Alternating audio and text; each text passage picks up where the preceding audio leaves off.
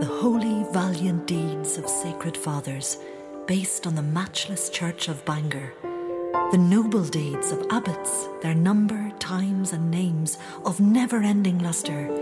Hear, brothers, great their deserts, whom the Lord has gathered to the mansions of his heavenly kingdom. Welcome to our Bangor Christian Heritage Trail. The area has been at the centre of Ireland's Christian heritage from the fifth century onwards, and the legacy of the holy men who studied and worshipped here has left an important and lasting legacy across Europe. According to legend, the unique spirituality of the area was first recognised by Saint Patrick. Legend tells the story of one night, while Patrick and his companions were camping in the area, they beheld the valley filled with heavenly light, and with a multitude of the host of heaven, they heard, as chanted forth from the voice of angels, the psalmody of the celestial choir. It is to this tradition that Bangor is described as Valles Angelorum, the Valley of Angels.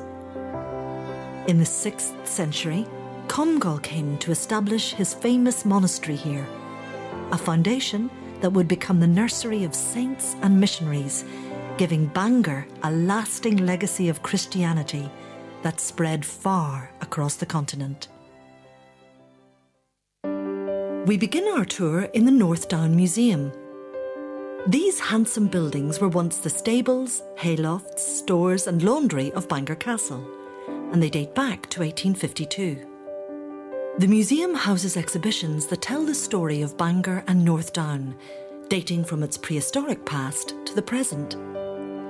Inside, you will discover the wonderful Christian Heritage exhibition, with a number of artefacts and a fine model that shows how the abbey would have looked during its heyday in the seventh century. You can also see a full-scale reconstruction of a monk's cell, surrounded by a herb garden that really evokes the living conditions of the early medieval monks who made Bangor their home. Perhaps the most significant item on display in the museum is the wonderful Bangor Bell.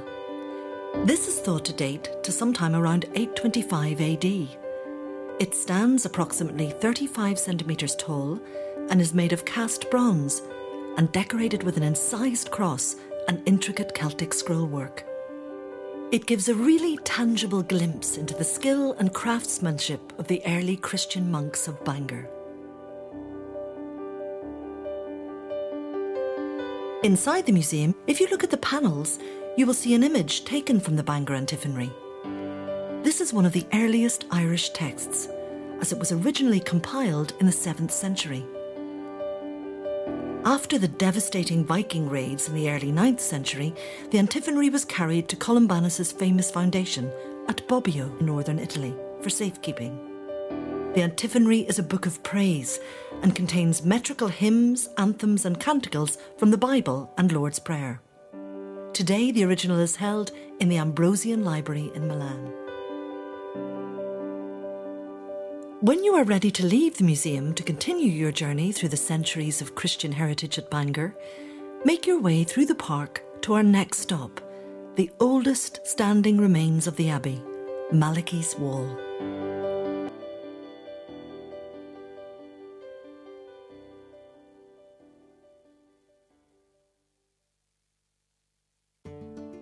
Malachy's Wall. Malachy was a key figure in the story of Bangor Abbey and is credited with the revival of the abbey in the twelfth century. Malachy was born in Armagh in ten ninety-four. His extensive experience from travelling across Europe inspired him to revitalise the flagging monasteries of Ireland, as raids from Vikings and rival Irish kingdoms, along with corruption and neglect, had left many of the ancient monasteries, including Bangor, in a ruinous condition. Malachy was elected abbot of Bangor in eleven twenty-three, and a year later he was consecrated as Bishop of Connor. He set about replacing the dilapidated wooden structures of the monastery with stone buildings, following the fashion he had seen on his travels through Europe. His work once more established the importance and significance of the abbey, which meant it was included in the Mappa Mundi, the famous medieval map of the world in Hereford Cathedral. Bangor is one of only four Irish towns depicted, along with Kildare, Armagh and Dublin. Malachy would go on to become the Archbishop of Armagh, the most powerful ecclesiastical figure in Ireland, where he continued to reform and renew the Irish Church and invited continental orders like the Augustinians to establish foundations in Ireland. He became a great friend of Saint Bernard of Clairvaux, who would go on to author The Life of Malachy, and later co-founded the powerful Cistercian order. In eleven forty-eight, while journeying to Rome, Malachy was taken ill and died in the arms of his friend Bernard. He was canonised as a saint by Pope Clement the Third in eleven ninety. All that remains today from that period of the Abbey's history is this structure, known as Malachy's Wall, though it is likely to date to shortly after the time of Malachy himself. The wall is thought to be part of a thirteenth century building that was within the environs of the Augustinian Abbey. The remains of three medieval lancet windows can still be seen, providing clues to its age. Archaeological excavations in the vicinity of the wall revealed that the ground had been much disturbed by development through the ages. However, the discovery of human remains amid the disturbed soil suggests that burials were located beside the wall. Malachy's Wall was recently stabilised as it was in danger of collapse. This work has helped to ensure the continuing survival of the oldest standing part of Bangor Abbey. When you are ready, continue your tour and enter the grounds of the Abbey itself.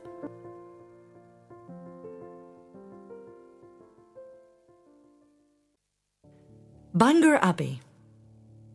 The Abbey was originally founded by St Comgall in five fifty-eight A D, and it has been an important place of Christian worship ever since.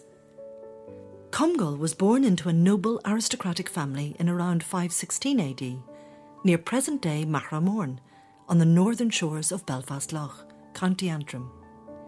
He studied under some of the most influential early Irish saints, including St Fintan of Clonena, Finian of Clonard, Movi Clarnach at Glasnevin, and Ciaran of Clonmacnoise. He became great friends with Columcille, who went on to establish a number of famous monasteries, including that of Iona. In the initial stage of its foundation, the monastery of Bangor probably shared many of the typical features of early Irish monasteries in terms of construction. It would have been surrounded by one or more deep ditches with embankments which demarcated and separated the various zones of the monastery for different uses. The outer area was typically used for everyday practical and secular functions, like metalworking, crafts, trade, markets, whereas the inner enclosure was usually reserved for spiritual practice, with religious buildings including the church and graveyard. Most of the buildings of Comgall's monastery would have been made of wood. In fact, the old Irish word for church, dar yach, derives from the Old Irish for oak house. The buildings were likely to have been post and wattle structures made from intricately woven hazel branches and upright wooden posts. It was not until the time of Malachy in the twelfth century that the wooden buildings were replaced by stone. Comgall was known for his extremely harsh and austere way of life. Nourishment consisted only of bread, water and vegetables, with milk being allowed for the elderly and sick. Comgall is reputed to have served penance by reciting his prayers whilst immersing himself in the freezing waters of the small stream that ran alongside the abbey. The rule of Comgall, by which the lives of the monks were ordered, has unfortunately not survived, though it is possible to get a glimpse of the harsh life through the rules laid down by Comgall's pupil, Columbanus, whose rule for the monks of his foundation at Luxeuil has survived. It reveals a harsh and severe life for the monks, with no concessions to body or soul. Let him come weary to his bed and sleep walking, and let him be forced to rise while his sleep is not yet finished. The key rules demanded obedience, poverty, silence, humility and chastity, as well as having a shaved head known as a monastic tonsure. Despite the harsh discipline, Bangor Abbey gained a reputation as one of the greatest monasteries of Europe, and it attracted students from all over Ireland and Britain. One of the most notable was, of course, Columbanus. Other famous saints who studied under Comgall's rule at Bangor include Maelruva, who founded numerous monasteries in Scotland, Saint Macuda, also known as Saint Carthage, who founded the monastery of Lismore in County Waterford, and Saint Melua, who founded monasteries in Monaghan and Leash. At its height, it is thought that over three thousand monks lived in the monastery of Bangor. Monks and missionaries from Bangor established successful monasteries all over the continent, as well as Ireland, and we will continue this tale later on our tour. The monastery suffered in subsequent centuries. It was savagely plundered during Viking raids in eight twenty-three and eight twenty-four. During these raids, the Vikings are said to have slaughtered nine hundred monks and destroyed the shrine of Comgall. The abbey was raided again in the middle of the tenth century, and the abbot of Bangor was murdered.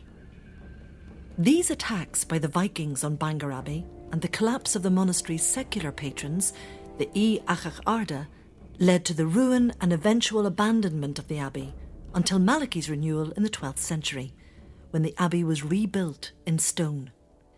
Initially, Malachy's plan to build a large stone church in the style of those he had seen on the continent was met with strong opposition by conservative locals. In his document, The Life of Malachy, Saint Bernard of Clairvaux recounts the confrontation between Malachy and an objector.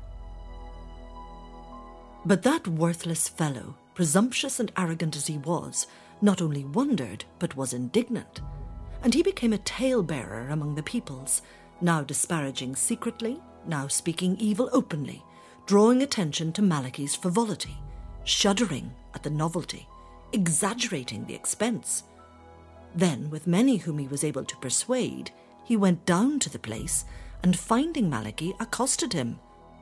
"Good sir, why have you thought to introduce this novelty into our regions? We are Irish, not French. What is this frivolity? What need was there for a work so superfluous, so proud? Where will you, a poor and needy man, find the means to finish it? Cease! Cease! Desist from this madness. If not, we shall not permit it. We shall not tolerate it." To him, Malachy spoke quite openly. "Wretched man, the work which you see begun, and on which you look so askance, shall undoubtedly be finished. Many shall see it finished, but you, because you do not wish it, will not see it, and that which you wish not shall be yours. To die, take heed that you do not die in your sins." And so it came to pass. The man died and did not live to look upon the finished works. Later, during the rule of the Anglo-Normans in the medieval period, the abbey fell under the auspices of the Augustinian order. Little remains of this phase, though the tall tower of the present abbey church dates back to the fourteenth century. If you look closely above the door and window, you can still see the medieval stone sculptures of human heads, possibly representing church figures or patrons. By the time of the Reformation and dissolution of the monasteries, under King Henry the eighth, Bangor had fallen back into decline. It was surrendered for dissolution by the last abbot, William O'Dornan, in fifteen forty-two, and the abbey, with all its vast lands, fell under the control of the Crown. The ruined church was rebuilt as a parish church as part of the vast redevelopment of Bangor under Sir James Hamilton in the early seventeenth century.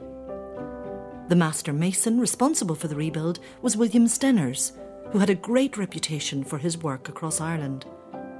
He constructed a plain, rectangular structure without a chancel or transepts, and with two small windows at the eastern end. It was attached to the medieval tower, though it was without a steeple at this time. Steners died in sixteen twenty-six, and you can still see his tombstone near the vestry entrance of the church. Inside the church, you can discover a number of memorials and features that help to tell the story of Bangor and North Down through the centuries, including the Rathgale drum, that is a reminder of the troubled times during the seventeen ninety-eight rebellion. The drum bears the names of the battles of Saintfield and Balnahinch, fought by the local yeoman infantry under James Dowsett Rose Cleland. He raised the militia, which was mainly composed of Orange yeomanry of the district, at his own expense. By the eighteen seventies, it was clear that this small parish church was no longer big enough to cope with the growing population of Bangor, and work began to construct St Comgall's Church of Ireland, which was finished by eighteen ninety-nine. The church at Bangor Abbey was extensively restored in the nineteen sixties. Of the original parish church, only the walls, tower and spire remain. During the restoration, great care was taken to harmonise the new with the old. A large mural, painted by Kenneth Webb, harks back to the original monastic foundation of the abbey. It depicts Christ ascending into heaven with the famous Bangor saints Comgall, Columbanus and Gaul at his feet.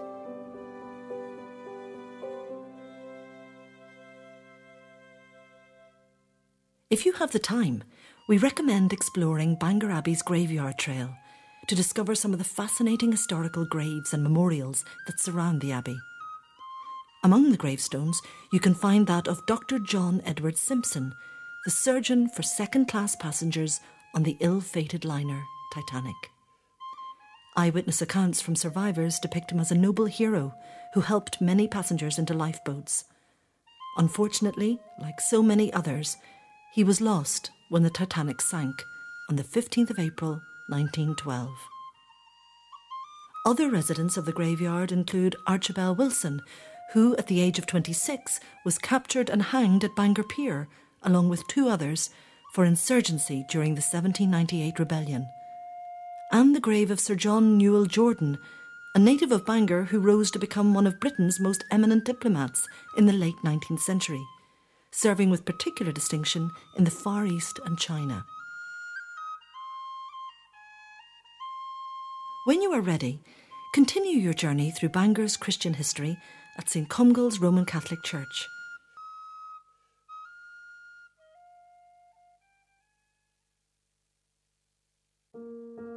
St Comgall's Church.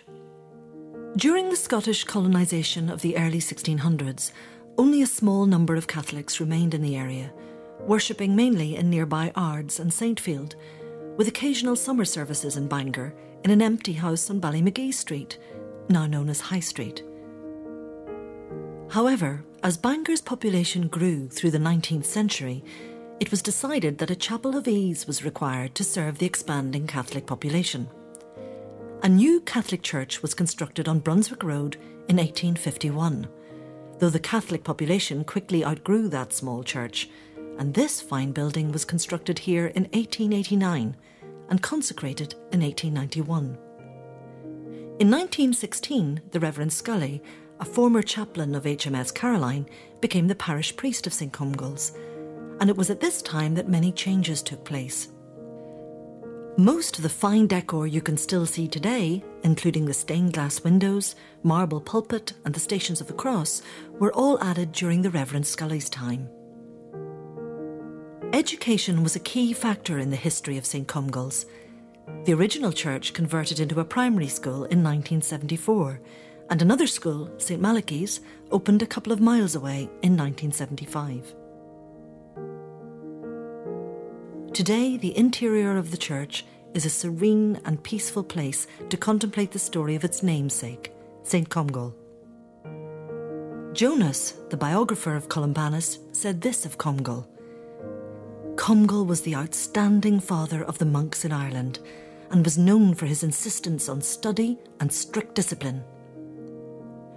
Though he was undoubtedly one of the most influential of the early church figures in Ireland, only one portion of Comgall's writings has survived, passed on through the writings of his pupil, Columbanus. It gives a clear insight into the values that inspired him. "If the cultivator of the land and husbandman, when preparing the soil to commit to it the seed, does not consider his work all done when he has broken up the earth with the strong share, and by the action of the plough has reduced the stubborn soil, but further endeavours to cleanse the ground of unfruitful weeds, to clear it of injurious rubbish, to pluck up by the roots the spreading shoots of thorns and brambles, fully persuaded that his land will never produce a good crop unless it be reclaimed from mischievous plants, applying to himself the words of the prophet, break up anew your fallow ground and sow not upon thorns. How much more does it behove us, who believe the fruit of our hopes to be laid up, not on earth, but in heaven, to cleanse from vicious passions the field of our heart, and not suppose we have done enough when we subdue the ground of our bodies by the labour of fasting and watching, unless we primarily study to correct our vices and reform our morals. Comgall's legacy can be seen in how his approach to monasticism was adopted by his pupils, particularly Columbanus and Gaul, whose travels would spread Comgall's message and methods across the continent. Strickland's Glen.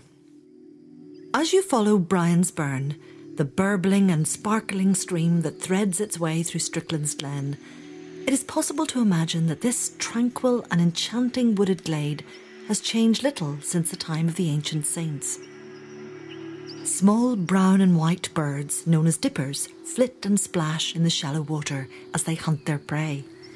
Others sing from the branches, and the sounds of the sea softly sigh evocatively, just at the edge of hearing. Columbanus grew determined to carry out missionary work on the continent, to help spread the word of God to those regions that had entered a dark age in the centuries following the collapse of Rome. He sought permission to set off on his mission from Comgall, and he, along with his twelve companions, including Gaul, set off on their long journey, never to return to Ireland again. Follow the path through Strickland's Glen down towards the sea, to our next stop, Smelt Mill Bay. Smelt Mill Bay. The name Smelt Mill Bay is an echo of Bangor's industrial past, from the old lead smelt mill that once operated here. It is conceivable that it was from this charming rocky bay that Columbanus and his companions set sail in around five eighty-nine or five ninety-one A D. They would have travelled in a curragh, a traditional canoe-shaped, round-bottomed Irish vessel. It is likely that they first voyaged to the western coast of Britain to resupply and refurbish the boat before setting off again for the coast of France. Though short by today's standards, in the sixth century it would have been an arduous and dangerous journey. The curragh would have relied upon the strong monks to row when the wind failed to fill the sails. One of the most famous poems attributed to Columbanus is his boating song. He is said to have composed it for his monks as they rowed up the Rhine towards Switzerland in six eleven. The sweeping rhythm of the poem creates a very effective picture. It begins, sea cotton woods through flood of twin-horned Rhine, passes the keel and greased slips over sea. Heave, men, and let resounding echo sound our heave. The winds raise blasts, while rainstorms wreak their spite, but ready strength of men subdues it all. Heave, men, and let resounding echo sound our heave. Clouds melt away, and the harsh tempest stills. Effort tames all great toil's conqueror. Heave, men, and let resounding echo sound our heave. Endure and keep yourselves, for happy things you suffered worse, and these too God shall end. Heave, men, and let resounding echo sound our heave. After crossing the Channel, Columbanus and his monks arrived in Brittany in France. At this time, France was divided into three kingdoms, Austrasia, Neustria and Burgundy. Although these kingdoms were nominally Christian by the end of the sixth century, they lacked the zeal for the faith that Columbanus was familiar with from his homeland. So Columbanus began his work with a strong sense of urgency. He established his first foundation at Annegray in the Vosges Mountains, on the border between Austrasia and Burgundy. Annegray was originally a Roman fort, and Columbanus and his monks set to work, adapting it into a monastery. The ruins of the old Roman temple of Diana were converted into a chapel for his community. The fame of Columbanus and his monks quickly spread throughout the region, and his following grew so large that he soon founded another monastery nearby at Luxeuil. This would become one of his most important foundations. By this stage, the fame of Columbanus and his followers was growing exponentially, and to cope with the fast-growing numbers, he founded a third monastery at Fontaine, just three miles north of Luxeuil. By establishing three large monasteries, Columbanus was breaking local laws and customs. These laws stated that it was forbidden to set up a monastery without permission. Also, that an abbot was not permitted to have authority over more than one house. And finally, that an abbot should not rule in an independent fashion, as was the custom in Ireland, but that he should only have authority in conjunction with a bishop. Columbanus continued to ignore and flout these rules, and further gained the enmity of the French bishops by following the Irish Paschal calendar that celebrated Easter at a different time to that of his host nations. Columbanus wrote to Pope Gregory, outlining his position, and was duly placed under the protection of the abbot of Lérins. This did nothing to placate the French bishops, who demanded his presence at a council in Châlons. However, Columbanus flatly refused to attend. His defiance earned him powerful enemies. Chief amongst them was the formidable Brunhilda of Austrasia, who was angered by Columbanus's high-handed rebuke of her grandson, King Theodoric the Second of Burgundy. She eventually worked to have Columbanus and his Irish followers expelled and sent back to Ireland. While Columbanus was awaiting his deportation back to Ireland, he wrote to his French monks who were being left behind at Luxeuil. I wanted to write you a tearful letter, but for the reason that I know your heart, I have simply mentioned necessary duties, hard of themselves and difficult, and have used another style, preferring to check than to encourage tears. So my speech has been outwardly made smooth, and grief is shut up within. See, the tears flow, but it is better to check the fountain, for it is no part of a brave soldier to lament in battle. However, before the ship left the coast of France, a fierce storm drove the vessel back. The ship's captain grew convinced that it was his saintly passenger that caused the tempest and refused to transport him further. Rather than return to Ireland, Columbanus and his followers chose to stay and continue their missionary efforts. They travelled by boat down the Rhine to lands in the Northern Alps, where they continued to preach the gospel. After trying and failing to establish more monastic communities around Lake Zurich, he continued to Bregenz on Lake Constance. Here, Columbanus and his followers discovered an oratory containing pagan idols. He had Gaul preach to the local inhabitants in their own language, and many were converted to Christianity. They established a small church in place of the pagan oratory and founded a monastery called Merero Abbey. Columbanus stayed at Bregenz for about one year before an attack on his community resulted in the death of two of his monks. As a result, Columbanus resolved to travel once again and crossed the Alps into northern Italy. However, his great friend and companion Gaul decided to remain at Lake Constance. Gaul's legacy is remembered in the Swiss canton and town that bears his name, Saint Gallen, and in the nearby Austrian town of Bregenz. On the old Belfast Road, just before Crawfordsburn, is a church that takes Gaul's name. It is worth a stop here to get your photo with the wooden sculpted bear that features in the legend of Saint Gall and the Bear. Columbanus and his remaining companions arrived in Milan in six twelve, where he was warmly greeted by the Lombardic King Agilulf and Queen Theodelinda. They granted Columbanus a tract of land near the Trebia River. Here he established what would become one of his most famous foundations, Bobbio. This was his final foundation, as he died here on the twenty-third of November, six fifteen A D. However, he left behind an incredible legacy, as the disciples of Bobbio are accredited with founding over a hundred monasteries across Europe. The Coast Road. In the centuries that followed the time of the great saints, Bangor's fortunes ebbed and waned. The region, as we know it today, began to take shape under the auspices of Sir James Hamilton, who was responsible for rebuilding Bangor Abbey as a parish church in the sixteen thirties. He was the son of a Scottish minister. He rose to prominence due to his role as a secret agent, serving the Scottish King James the sixth in the English court of Queen Elizabeth the first. When the king succeeded Elizabeth to the English throne, he rewarded James Hamilton with a knighthood and all the lands of South Clandeboy, including Bangor. James was a resourceful and ambitious man. He made Bangor his family seat, building for himself a fair stone house on a site adjacent to the present Bangor Castle. He was soon joined by his five brothers and their families, who he settled across the region.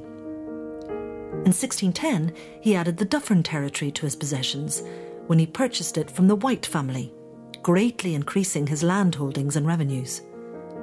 In sixteen twelve, Bangor was awarded borough status by King James the first, with the right to return two members of Parliament. It was around this time that the iconic old custom house of Bangor was constructed. Under the Hamiltons, Bangor continued to develop, and a new trading port was established nearby at Groomsport. Bangor became more industrialised in subsequent years, and in the seventeen eighties, the cotton mills of Bangor were one of the main employers for the region and added prosperity for the growing town. The walls and turrets that you can see along this part of the coastal road are remnants of the Seacourt estate, the former mansion of a Belfast industrialist. However, a century later, the cotton industry declined, and Bangor and its seafront began to change character again. The coming of the railway in eighteen sixty-five meant that inexpensive travel from Belfast was possible, and Bangor quickly became a popular and fashionable resort for holidaymakers from Belfast. Many of the elegant houses that overlook Bangor Bay that you see on this stretch of the trail date to this period. Our story continues at the next stop, the First Presbyterian Church on Main Street. On the way along Queen's Parade and up Main Street, you pass three more churches, highlighting the importance and range of denominations of the church in local life. These include Queen's Parade Methodist Church, Trinity Presbyterian, and St Comgall's Church of Ireland, which you heard about earlier.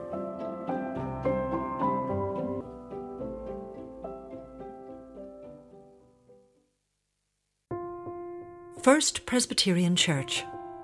The First Presbyterian Church of Bangor is a fine example of a traditional Presbyterian meeting house. Though the church was constructed in eighteen thirty-one, it is the fourth building to be occupied by the Presbyterian congregation of Bangor. The first Presbyterian clergyman in Bangor was the Reverend Robert Blair, who gained a reputation as a fiery and reforming cleric. He travelled to Bangor from Scotland in sixteen twenty-three to minister to the Scottish settlers who had arrived in Bangor and North Down in sixteen oh six and quickly established themselves in the area. By the time of Reverend Blair's arrival, it is said that there were some one thousand two hundred members of the Presbyterian faith in the region. For a time, the Reverend Blair preached in the Abbey. However, following a strong disagreement with the Bishop of Down and Connor, Blair was suspended from his ministry in sixteen thirty-four. In sixteen thirty-six, the Reverend Blair, along with one hundred forty of his fellow Presbyterians from Bangor and North Down, attempted the perilous crossing of the Atlantic to America on board the ship the Eagle Wing. However, battered by severe storms, the ship was forced to return. Though ultimately unsuccessful, the brave attempt is remembered at nearby Groomsport, The Reverend Blair eventually returned to Scotland, where he became one of the leading figures of the Scottish Church. He was replaced as the parish minister of Bangor by Gilbert Ramsay, who continued to preach in the abbey until sixteen sixty-one, when the Presbyterians were forced to leave the abbey. Reverend Ramsay established a new meeting house at Fisher's Hill, now called Victoria Road, in sixteen sixty-eight, though this new establishment was not to survive long. It was ordered to be pulled down in sixteen sixty-nine by Lady Alice Moore, daughter of the Earl of Drogheda. She had married Henry Hamilton, who was the third Viscount Clandeboy and second Earl of Clanbrassil. Though Alice was said to be very intelligent, witty and handsome, she had a dark reputation. It is said that Alice persuaded her young husband Henry to make a will, leaving his entire estate to her. He did not heed a prophetic warning by his mother. "Son, expect that within three months after you perfect such deeds, you must lodge with your grandfather and father in the tomb at Bangor." Unfortunately for Henry, his mother's warnings proved accurate, and he died in mysterious circumstances in Dublin in sixteen seventy-five. Though Alice inherited, the Hamilton family strongly contested the will. Alice married Lord Bargany and relied upon him for financial aid to cover her vast legal costs. However, Bargany proved a dubious character himself and fleeced Alice of much of her money. Misfortune followed misfortune, and a fire in her Dublin house left her near ruined. All her friends deserted her, and she fell into a pitiful state. She succumbed to a fever in sixteen seventy-seven, lamenting the sad state of her soul from all her misdeeds. According to accounts, she was buried in Bangor with the least solemnity. Following the loss of the meeting house on Fisher's Hill, for some years the meetings of the Presbyterian congregation were held on a green hill overlooking the sea. Reverend Ramsay died in sixteen seventy and was buried in the abbey graveyard. He was replaced as minister by another Scotsman, Archibald Hamilton. During his ministry, the church that was pulled down on Fisher's Hill was rebuilt, and the congregation in Bangor grew in number and influence, though the ministry suffered during the turbulent years of rebellion and war at the end of the seventeenth century. In seventeen forty-one, the congregation moved to a new church that was established on the sea front at Quay Street, at the bottom of what is now known as High Street. This church proved to be a long-lasting home for the Presbyterian congregation, and they worshipped here for the next ninety years. As the church flourished and prospered, this new meeting house was constructed in Main Street in eighteen thirty-one, behind the graceful weeping ash tree. In eighteen seventy-seven, a school for the poor was established by the congregation of First Bangor Presbyterian, as the church grew in prominence in Bangor life. The church itself was refurbished, and the tower with its iconic spire was added during the ministry of Alexander Patton in eighteen eighty-one. In eighteen ninety-four, a fine guild hall was added for the male and female schools. Inside the church, you can see the wooden pews of the congregation, all focused around the pulpit, symbolising the Presbyterian belief that the church is the people gathered around the Word of God. You can also discover a number of fine stained glass windows, including the memorial window that was created to commemorate the three hundredth anniversary of the First Bangor Presbyterian Church. As you leave the church, we are now heading back to the start of your journey along the Christian Heritage Trail. At this point, if you have the time, you can continue along the trail back through the park and to the lovely walled garden. This garden is a restoration of the original Victorian walled garden that was created here in the eighteen forties by the Ward family, who were the owners of Bangor Castle. At that time, the garden provided vegetables, fruit, herbs and flowers for the castle. After World War One, the Wards moved their focus from Bangor to their London properties, and the garden fell into decline. However, in nineteen forty-one, the garden, along with the parkland and castle, were acquired by Bangor Borough Council. The castle became the council's administrative base, and a large arboretum was laid out in the parkland as a public park. The walled garden served as a nursery for the arboretum, until it eventually became a storage facility for the council's maintenance division. In two thousand five, North Down Borough Council revealed plans to restore the garden to its Victorian splendour, and in consultation with a local garden historian, the work began in earnest. It was completed and opened to the public in two thousand nine. Today, the garden occupies one and a half acres and is divided into quadrants: the flower garden, the herb and topiary garden, the kitchen garden and the damp garden. Each of the areas is separated by stately avenues of wildflower orchard and rose-covered arches. Each season brings a different character and charm to this lovely and tranquil oasis. In honour of the enduring legacy of Bangor's early saints, soil from the garden has gone to the continental churches with links to Columbanus and Gaul. The land on which the garden stands belonged to Bangor Abbey, part of a vast estate that stretched all the way to the Isle of Man. The garden is the perfect spot to sit and relax a while and to contemplate the lives of Bangor's ancient saints. Now we have reached the end of our Christian heritage trail around Bangor. However, the story of early Irish Christianity continues across the region, with a number of other wonderful sights to explore. At Ballyhome, a five-minute drive or thirty-minute walk from Bangor, is St Columbanus's Church. With the expanding population of Bangor in the nineteen thirties, the church was needed to serve these new inhabitants, and the foundation stone was laid in nineteen thirty-nine. Inside the church, you can see beautiful stained glass windows that represent Irish saints, including Comgall, Columbanus, Gaul, Malachy and Patrick.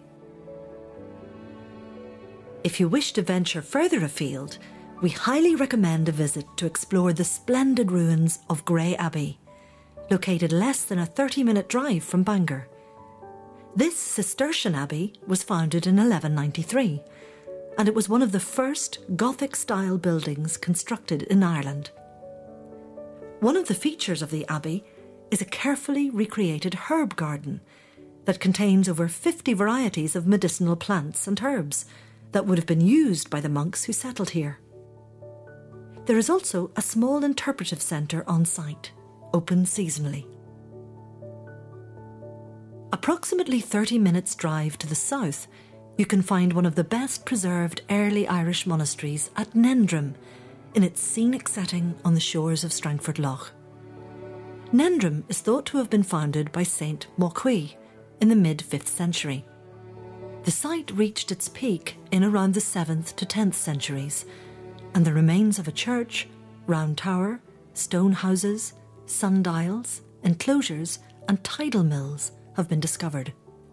The site is one of the best to visit to get an understanding of how an early medieval monastery was laid out, and it is an atmospheric and scenic place to while away an hour or two. There is also a small interpretive centre on site, open seasonally. Just one mile east of Newtownards, you can discover one of Ulster's most important early monasteries, at Mavilla Abbey. The site is thought to be broadly contemporary with Bangor Abbey, as it was also founded in the sixth century. It was associated with Saint Finian. Like Bangor, Mavilla was also catastrophically raided by the Vikings in the raids of eight twenty-four A D, but it was refounded and reconstructed by Augustinian monks in the twelfth century. Most of the visible remains on the site today date to between the thirteenth and fifteenth centuries.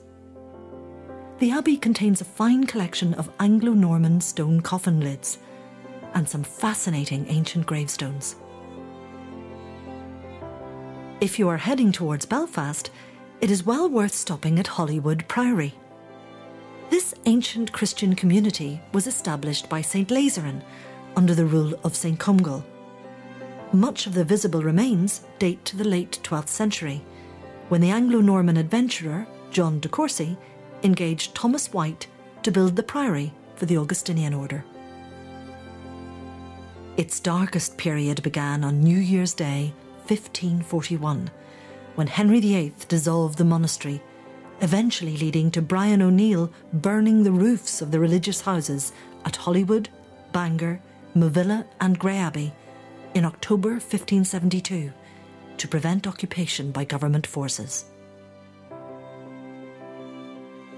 Thank you for accompanying us on our journey through North Down's Christian heritage. This project was commissioned by Ards and North Down Borough Council and was part-funded by the National Lottery Heritage Fund. We hope you enjoyed your tour through this wonderful area. We wish you well on your future travels.